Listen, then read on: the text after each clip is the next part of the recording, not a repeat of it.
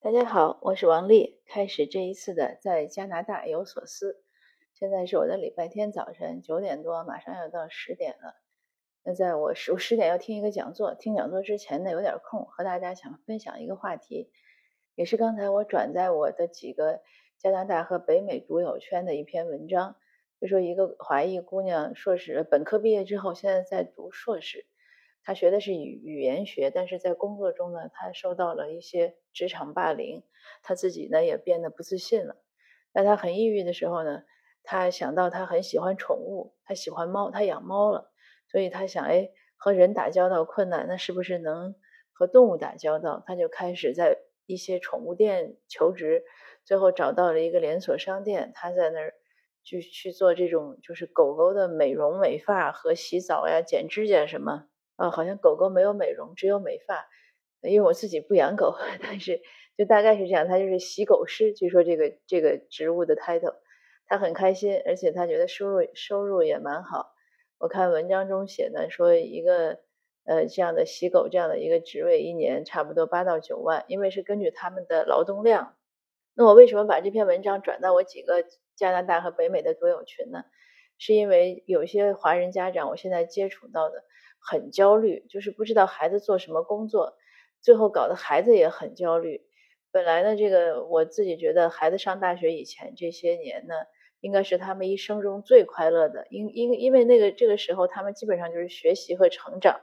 试错成本也低，应该是勇于的各种尝试、各种探索，对这个世界充满了好奇，充满了期待，而且也没有什么太大的经济啊和这种人生的压力。呃，但是呢，很多父母呢，很不幸的就是把这段时间也给孩子毁了。最后，孩子就是从小奔忙和焦虑，一直到上大学，然后再到工作，就真正扛上了人生的负担，这一辈子过得都很苦。所以，这个可能也是为什么越来越多的抑郁症啊，或者心理疾病出现的一个很大的原因。就在前天，我见到一个我们这边私校的妈妈，她还跟我讲，他说：“你不知道我们这个私校的。”呃，家长有多焦虑，每个家长都不知道应该怎么办。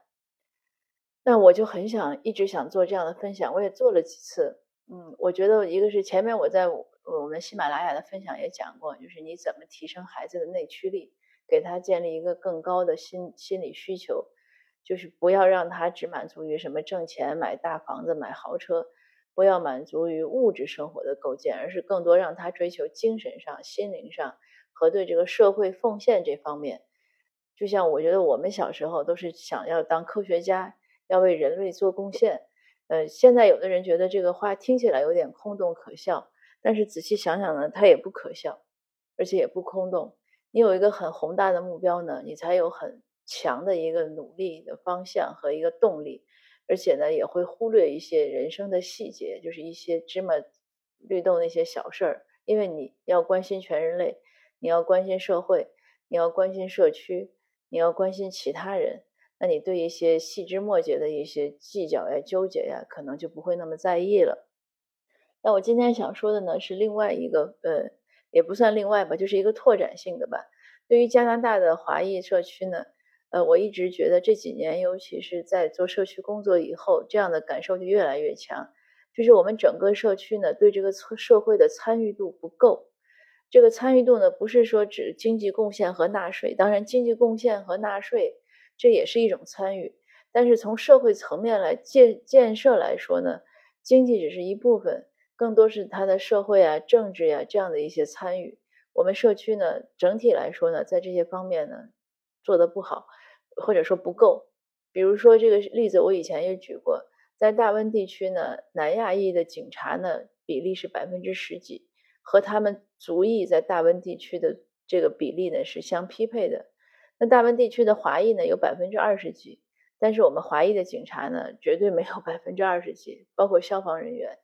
就是我们整个在政府部门工作的人员呢，其实是不足以和我们的人口比例所匹配的。那更别说官员了。那官员这个例子我也举过，那整个加拿大上上下两院，呃。南亚裔就是印度裔、巴基斯坦裔的官员呢，有六七十位，而华裔呢，大概六七位，肯定是没有十位。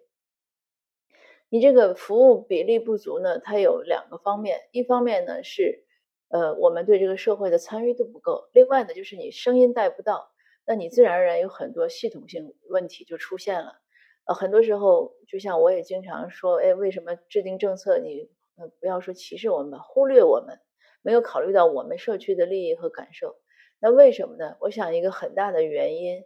是因为我们的人没有在里面，就没有人带你的声音。当这个问题讨论的时候呢，因为每个参与者、每个政客，他也都是普通人，他是平常人，他也不是三头六臂，他不可能把很多问题想的百分之百面面俱到、特别全面，对吧？他一定有他忽略的地方。那如果你有你的声音在旁边，哎，你给他提个醒，说，哎，这样可能会对华裔造成一些不好的影响，他可能就会考虑到。但如果没有我们的声音，那就很容易形成一片狂欢，就就忽略了一些细节。所以呢，这个就是我觉得很重要的。我们的人呢，一定要参与到，就是华裔呢，一定要参与到社会建设的各个方面。你包括很多经济政政策的制定也是这样，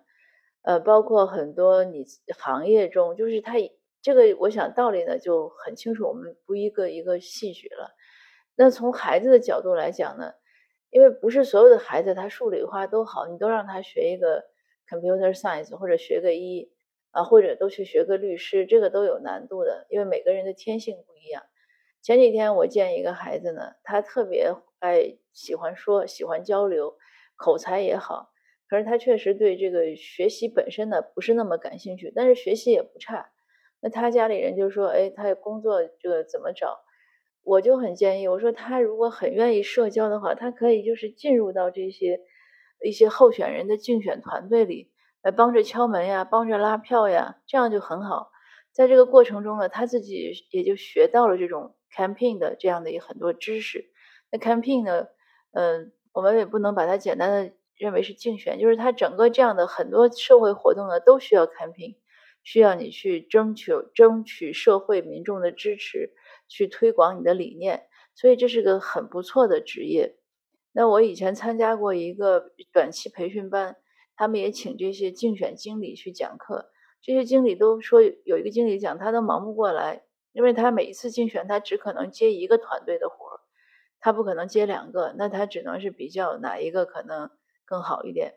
那我也采访过有些人，可能已经组织了上百场的竞选。这些竞选有的当然是义工服务，但是有的也是他们很多也是收费的，因为都有竞选经费，所以它也是个产业，而且也是不错的收入。那就是我今天做这个分享呢，我就希望，尤其是我们在加拿大的家长呢，你眼界拓宽一点，给孩子更多的选择，不是都要盯着那些所谓的金领职业。你说都去银行做理财，理谁的财呢？对不对？或者我们都去卖房子，那房子卖给谁呢？那我们就。就是要拓展思路，而且也不是说所有的孩子都想去卖房子，或者是去做理财，或者是做做程序员，就是让孩子自己多一些选择。但是他多一些选择前呢，他要多一些认识。那这个认识呢，很多也是依赖于家长的认识。那我也就讲，我说家长的这个认知呢，有时候真的是孩子成长的天花板。那我们家长呢，拓展自己的认识，知道哦，这个世界上有很多行业，你可以去给狗狗洗一洗澡呀。呃，美美发一下呀，剪剪指甲呀，呃，或者去做兽医啊，呃，或者去做公务员呀，就是在这边的这种也不叫，应该是叫工作呃政府行政人员吧，呃，或者去做竞选团队啊，去要去多做义工啊，参与到各个政党的这样的一些基层的服务中啊，这些都很好，而且并不并不是说多么空洞缥缈，它是非常扎实的，也是这个社会非常需要的。呃，我想呢，这样的一些认知拓展之后呢，会帮助孩子们能更好的发挥他们的潜力，激发他们的一些热情。因为当他做的这个事情适合他的特点的时候，他就更有热情。同时呢，我也希望我们家长呢，能有一种不断的呃自我成长和对呃，应该是我我觉得首先要自我成长，就是我们要对认识到这个社会的呃贡献。它是无止境的，而且是非常必须的。我们来到加拿大移民呢，我们首先是要建设这个社会，而不是说，哎，我就是来享受它的什么好山好水或者是好福利。没有建设谈不上享受。那这种建设呢，就是包括多多方各个方面的。因为其实从政策上来讲，也需要各个族裔和各种知识的贡献。比如说现在加拿大的这个加息不停的加，我看到 B.C 省省长已经给加拿大央行行长和总理特鲁多写了公开信。那这个加息要不要加？这种经济上的政策呢，它确实是需要非常强悍的知识和一些判断力。那如果我们我们自己华人觉得自己也很聪明，我们有有知识、有有文化这个积累等等等等，我们其实也可以多鼓励孩子去学习，就是进入到这样的决策部门，来更好的帮助这个国家和这个社会来做一些政策的决定，来帮助这个国家和社会更好的发展。那大致我想分享的就是这样。